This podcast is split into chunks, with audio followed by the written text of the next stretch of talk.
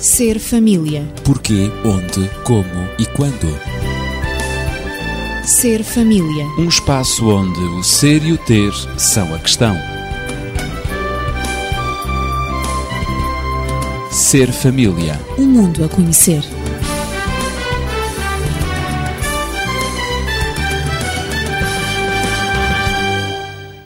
Programa Ser Família continua na busca de como conseguir manter o amor depois do casamento. Esse ideal que tão felizes faz aqueles que o conseguem alcançar. Recordo que no último programa os meus convidados tentaram recordar a ambiguidade existente no significado da palavra amor. Estiveram comigo o Dr. Daniel Esteves, médico e terapeuta familiar, e também Natividade Lopes, na pedagogia. E o Dr. Daniel Esteves apresentou-nos um quadro com as diferentes facetas do amor que incluía o amor platónico, para designar um amor ideal alheio a interesses ou prazeres. Também o eros, ou seja, o amor romântico que uma pessoa sente por outra. O pragma, um tipo de amor que valoriza o lado prático das coisas, e o HP, o estilo de amor altruísta, generoso que se dá. E também, finalmente, o storge, o estilo de amor que valoriza a confiança mútua, o entendimento e os projetos partilhados. Por fim, a necessidade de se sentir amado inerente a todos os seres humanos entendeu-se que deverá ser preenchida prioritariamente pelos pais em relação aos filhos, depois por cada um dos cônjuges no casamento mas os meus convidados deixaram no ar uma grande curiosidade sobre a linguagem do amor que se aprende desde criança com os pais e principalmente no seio familiar. E é sobre essa linguagem que os meus convidados vão falar no programa de hoje. E eu lanço já a primeira questão que lembrei no último programa: o que é linguagem do amor? Linguagem do amor não existe apenas uma, uh, existem várias linguagens do amor, mas eu gostaria de contar talvez uma ou duas histórias que ajudarão a entender um pouco a situação. As histórias ajudam sempre. É. Uma é quase que uma anedota, ou é mesmo uma anedota, não é? Alguém partilha com um amigo a notícia de que um outro amigo vai casar. A reação dele é muito simples. Que pena, e eles que se davam tão bem porque parece que o casamento seria a chave para se passarem a dar mal. A outra é um caso passado com alguém que, depois de várias experiências falhadas dentro do casamento, e ao contactar com um terapeuta, lhe pergunta muito convictamente e muito interessadamente: Mas desculpe, o que é que acontece ao amor depois do casamento?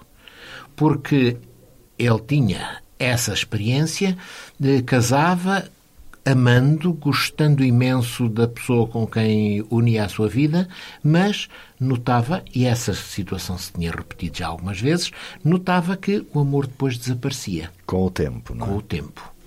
A e... culpa era talvez do tempo. Uh, pois, uh, a maior parte das pessoas centraliza essa culpa no casamento, uhum. quando deveriam era centralizar a culpa neles próprios. Uhum. Isto é assim: cada um de nós é mais sensível a determinados atos do que outro. E não quer dizer que o padrão de sensibilidade seja sempre o mesmo. Vamos ver. Uma senhora que seja perfeccionista, que goste de ter a casa sempre, como se costuma dizer, num brinco tudo arrumadinho, tudo muito cada arrumado, coisa no seu cada lugar coisa próprio. no seu lugar, como às vezes eu costumo dizer, que a sua casa esteja transformada num museu, museu, em que ninguém pode tocar em nada porque vai desarrumar. Se eventualmente essa senhora receber manifestações de afeto, sei lá, de um ramo de rosas, é capaz de lhe dizer muito pouco. Se em contrapartida, quem lhe dá o ramo de rosas desarruma as coisas que ela teve tanto cuidado de arrumar. Porquê? Porque ela valoriza muito mais a arrumação das coisas e muito menos, talvez, aquele ramo de rosas. Em contrapartida, talvez uma outra pessoa, talvez uma outra senhora, vamos continuar já agora com a mesma linha de exemplo, valorize muito mais as rosas, tem um ar muito mais romântico, muito mais emocional e muito menos as coisas arrumadas ou não. Daí que, se eu, para a pessoa que é perfeccionista, for dar rosas e posso lhe dar rosas todos os dias, mas desde que eu mantenha as coisas desarrumadas, sou capaz de fazer dela uma mulher extremamente infeliz.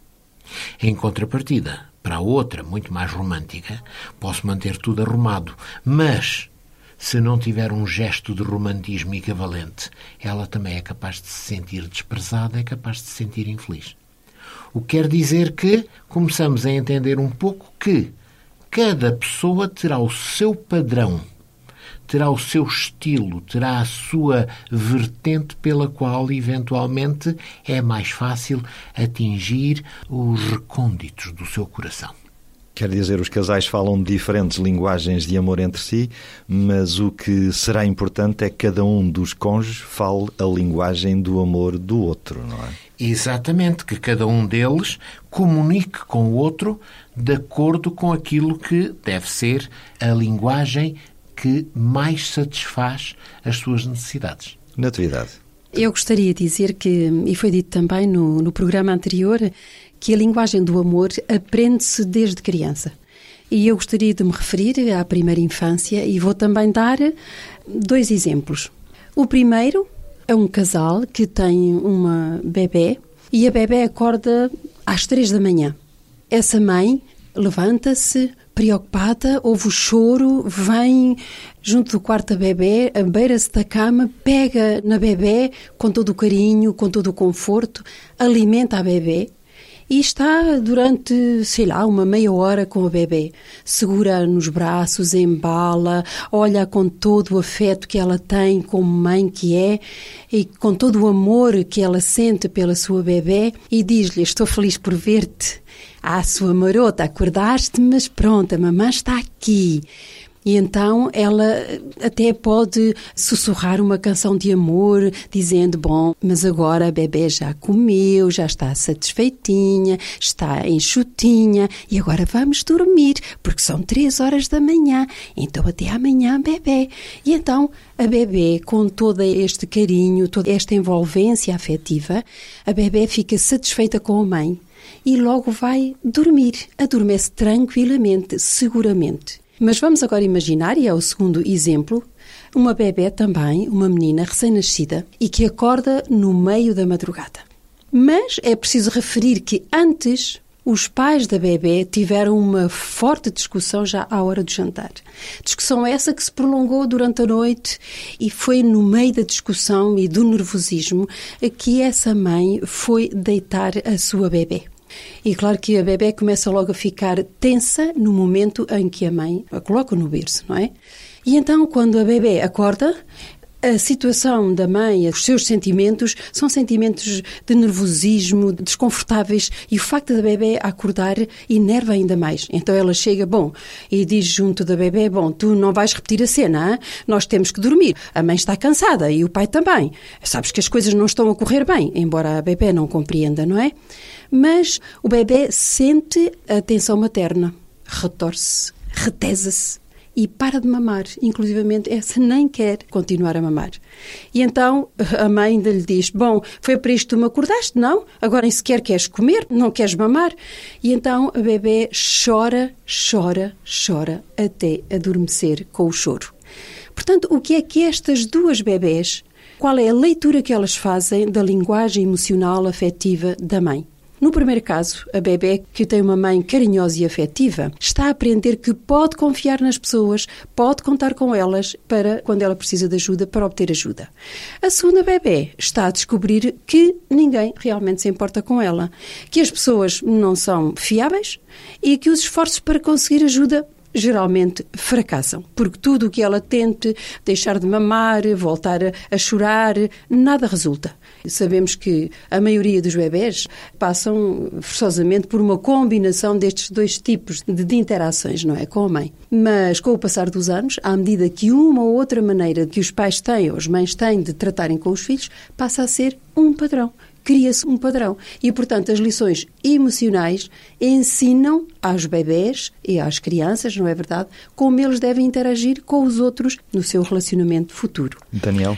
Já agora eu gostaria de apresentar, e baseado naquilo que foi dito, um conceito ou uma ideia que infelizmente fez história. Não sei se lembram que em determinado país europeu, há uns anos atrás, o ditador que estava à frente desse país desenvolveu a filosofia, a política de que deveria ser o Estado a encarregar-se da educação e do desenvolvimento das crianças. O que quer dizer que as famílias tinham as crianças e as crianças eram retiradas imediatamente para ficarem à guarda do Estado, porque era a forma, dizia ele, ou pensaria ele, de criar cidadãos perfeitos. Quando aquele regime ruiu, verificou-se que havia autênticos armazéns de crianças, em que as crianças a quem eram satisfeitas as necessidades básicas, ou seja, a alimentação, a alimentação, a mudar a fralda, a higiene, uhum. embrulhadas num cobertor, colocadas quase que em prateleiras, tipo armazém. Para que onde, dormissem. Para que dormissem. O que é certo é que essas crianças depois estiveram, portanto, em sistema de doação, porque os pais também já não os reconheciam, não sabiam quem eram, tinham-lhe perdido completamente o rasto. Muitas delas foram adotadas por cidadãos de outros países, da Europa e não só.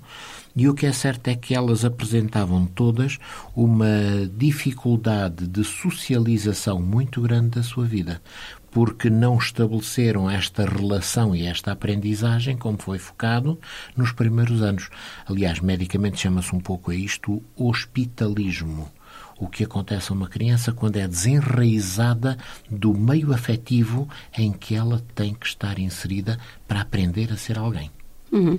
É evidente todos nós sabemos que na primeira infância cada criança desenvolve padrões emocionais únicos. Portanto, cada criança é um ser único e esses padrões emocionais são também únicos. Algumas crianças, logo desde os primeiros anos, desenvolvem um padrão de baixa autoestima, enquanto que outras adotam um padrão saudável de autoestima. Isso tudo dependendo do relacionamento que os pais ou os familiares têm com a criança. Outras eh, desenvolvem um padrão emocional de insegurança enquanto que outras crescem sentindo-se seguras. Agora, relativamente ao amor, umas crescem sentindo-se amadas, queridas, apreciadas, como o caso daquela primeira bebê que referimos, não é? Enquanto que outras crescem sentindo-se mal amadas, mal desejadas e até rejeitadas. Ora, a criança que se sente amada pelos seus pais e também pelos seus amiguinhos, pelos seus pares, como se costuma dizer, desenvolve emocionalmente uma linguagem do amor que é dita linguagem primária ou básica, não é? Em função não só da sua estrutura psicológica, que é única, como dissemos, mas também da maneira como os seus pais e as outras pessoas significativas para ela expressam o amor que têm por ela. Portanto, a criança pode mais tarde aprender uma linguagem, uma segunda linguagem do amor, mas ela sentir-se-á sempre mais confortável com aquela linguagem primária que adquiriu durante a sua primeira infância. Portanto, a criança que não se sente amada pelos pais ou pelos seus pares, Alguém pode perguntar, afinal ela não vai ter capacidade para amar? É evidente que vai, ela vai conseguir amar os outros, mas vai também desenvolver a sua linguagem primária do amor.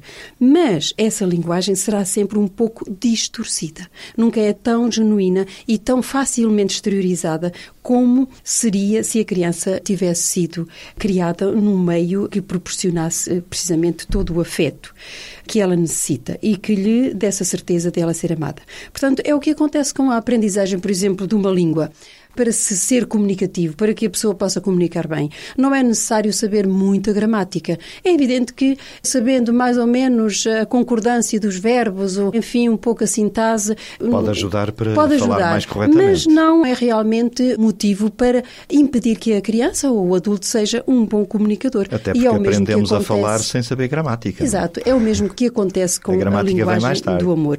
Mas é evidente que tem que haver sempre um esforço por essas pessoas e por essas crianças crianças que cresceram num ambiente que não foi muito favorável ao seu desenvolvimento emocional, ao seu desenvolvimento da compreensão do que é o amor e da aceitação dos outros. Claro. Um ponto importante é que, na verdade, a linguagem que usam para nós na infância e mesmo nos primeiros tempos de vida é extremamente importante para desenvolvermos a capacidade de amar. A minha questão é precisamente em relação ao casal. O marido e a mulher usam entre eles esta linguagem primária do amor aprendida na infância? Esta é a questão que eu coloco. Aparentemente poderíamos dizer que sim, mas isso seria limitativo em relação ao desenvolvimento de cada um dos elementos do casal. Ora, vejamos. Quando a criança, portanto, aprende estes conceitos, ela está também a buscar um processo de identificação própria. E esse processo faz com que ela vá desenvolver as características que a distinguem de todos os demais, mesmo até dos seus progenitores. Ela não será nunca e apenas tão só o reflexo e a continuidade dos seus progenitores. Não é apenas a projeção. Não, não é apenas a projeção. Ela não será apenas a imagem refletida no espelho daquilo que são os progenitores. Não é uma fotocópia. Não.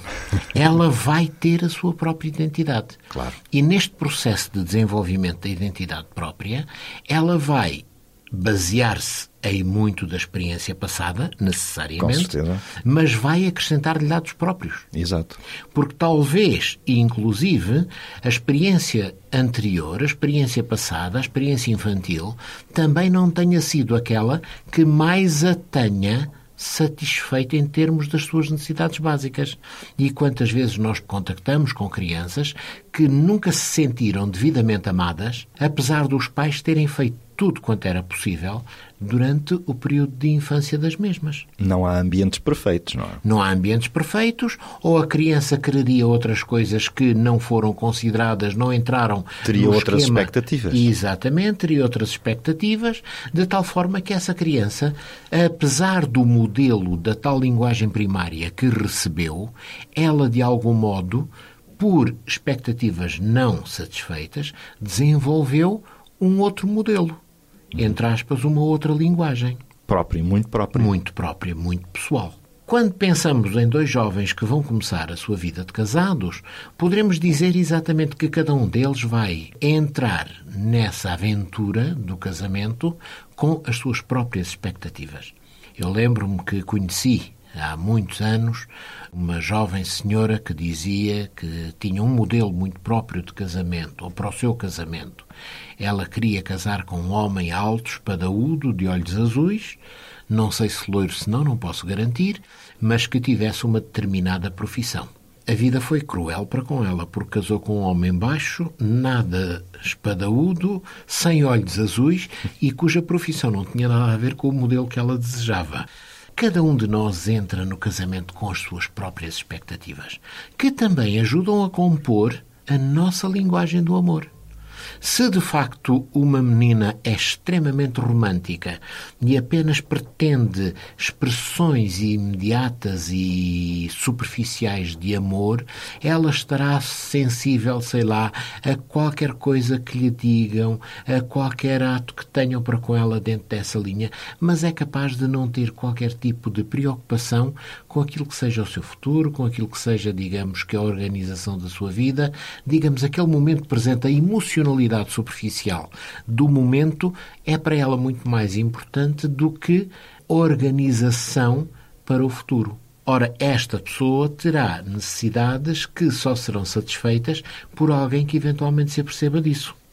Se a pessoa tiver se casar com alguém que tem muito mais preocupações para o futuro e porque talvez pense, bom, eu tenho agora que aproveitar para criar segurança à minha família, é capaz de fazer o máximo possível para criar essa segurança e, no fim de contas, a esposa nunca se sentir bem amada porque está sempre a trabalhar, ele só pensa é no trabalho, ele só pensa é na carreira, ele só pensa nisso. Vejam bem, há o tempo que ele não diz que gosta de mim. Pois. É que a compreensão das diversas linguagens do amor, creio, está também em função da leitura que cada um faz da linguagem afetiva do outro, não é, Natividade? Sem dúvida, e precisamente essa interpretação eh, e a leitura que cada um faz da linguagem afetiva do outro quando se refere à infância e à adolescência, por vezes há uma certa distorção na compreensão da linguagem do amor. E eu vou dar um exemplo também. Penso que estas coisas são melhor compreendidas se forem exemplificadas. Claro que sim. Precisamente no meu relacionamento e como professora, eu tive uma Na aluna. tua experiência como eh, professora de adolescentes? é? Exato. Portanto, eu tive uma aluna de 13 anos que me confidenciou, estava a viver um momento muito baixo na sua vida, porque ela estava numa fase de tratamento de uma doença sexualmente transmitida. E o testemunho que ela me deu e a leitura que ela fez da linguagem afetiva dos pais foi este: é que tudo isto aconteceu porque, a uma dada altura, ela contou-me, tinha ela seis anos, quando o pai abandonou o lar. E qual foi a leitura que ela fez desse abandono? Ela pensou: o meu pai, como eu sou uma adolescente, de vez em quando implica comigo, ele foi-se embora, deixou a minha mãe porque não gosta de mim. E estou eu aqui precisamente como a causa da separação dos meus pais. Quatro anos mais tarde, ou seja, quando ela tinha 10 anos, a mãe casou-se com uma outra pessoa. E quando a mãe se casou, qual foi a leitura que ela fez? Foi precisamente uma leitura completamente distorcida. E a leitura foi que, bom, a minha mãe arranjou alguém que a amasse, tem alguém que a ame e, portanto, estão satisfeitas as suas necessidades, mas eu continuo com a minha necessidade de ser amada por preencher. E então eu não tenho ninguém que me ame, não tenho ninguém que goste de mim. É quando lá na escola aparece quando ela está nesta fase, não é? Quando aparece um rapaz bastante mais velho do que ela e, portanto, eles trocam uma amizade. Ela começa a sentir-se muito atraída por ele, acha que o sentimento que ele tem em relação a ela não é exatamente amor, mas há uma empatia muito grande. Conversam, trocam impressões, ela faz-lhe confidências, sente-se muito bem na presença do jovem. E aquilo que ela não queria que acontecesse, e ela disse mesmo: Eu não queria de modo algum ter relações sexuais com ele mas isso aconteceu. E foi precisamente nessa relação sexual que ela ficou afetada e estava agora, de facto, a sofrer de uma doença sexualmente transmitida. E o pior é que a mãe acusava a escola e foi por isso que ela me veio confidenciar, enfim, e por outros motivos, acusava a escola de, ao fazer a educação sexual, de ter estado na razão pela qual a jovem teve aquela relação e, portanto, contraiu aquela doença. Pois é evidente que ela, esta menina, nunca se sentiu totalmente preenchida, mas foi precisamente pela leitura que ela fez, em desespero de causa, ela encontrou noutra pessoa que não, na mãe, não confidenciou à mãe, não disse à mãe das suas próprias necessidades, mas ela confidenciou a um jovem mais velho do que ela, mas que, cujo resultado realmente não foi aquilo que ela esperava. Ela nunca se sentiu amada verdadeiramente pelo rapaz, nem ela verdadeiramente o amava. E, portanto, este acidente denuncia precisamente a leitura, por vezes distorcida, que a adolescência faz das linguagens, das do, linguagens amor. do amor, relativamente aos pais, sobretudo. Temos de nos encaminhar para a conclusão, porque Eu diria temos só, em ligação com isto que foi dito, voltava atrás a alguns programas e lembrava a experiência do tanque. Uhum. Aquela criança claro. cresceu sem nunca encher o seu tanque emocional. É verdade. Daí as suas necessidades, claro. que vai satisfazer erradamente onde elas não poderiam ser satisfeitas. Mas a distorção a que estava sujeita, a isso a levou. Portanto, importa, no meu entender, que efetivamente é de toda a conveniência que efetivamente a linguagem emocional dos pais em relação aos filhos seja de facto clara e entendível, de modo a que os filhos possam perceber que efetivamente há coisas que eles não gostam e que os pais têm que fazer, mas os pais devem explicar-lhes que isso é para bem deles, dos filhos, que isso é efetivamente por amor e não por permissividade, não é? Como alguns pais deixam os filhos fazer tudo, não os orientam, não lhes dão qualquer conselho ou qualquer orientação e chamam isso também a linguagem do amor, sendo a linguagem da permissividade. Portanto, há que ter um bocadinho de cuidado na transmissão precisamente da linguagem emocional e há que explicar de facto a razão pela qual, por vezes, há que privar os filhos de algumas coisas que eles gostam, há que ter uma linguagem, mas que seja entendível, a linguagem do amor em relação aos filhos. Como verificamos, há linguagens de amor muito específicas e delas iremos falar no próximo programa. Assim, se tiver qualquer questão, comentário, dúvida, entre em contato connosco através do telefone 219 106 310 e nós voltaremos na próxima semana e assim fique bem na sintonia do Rádio Clube de Sintra. Ser família. Porquê, onde, como e quando. Ser família. Um espaço onde o ser e o ter são a questão. Ser família. Um mundo a conhecer.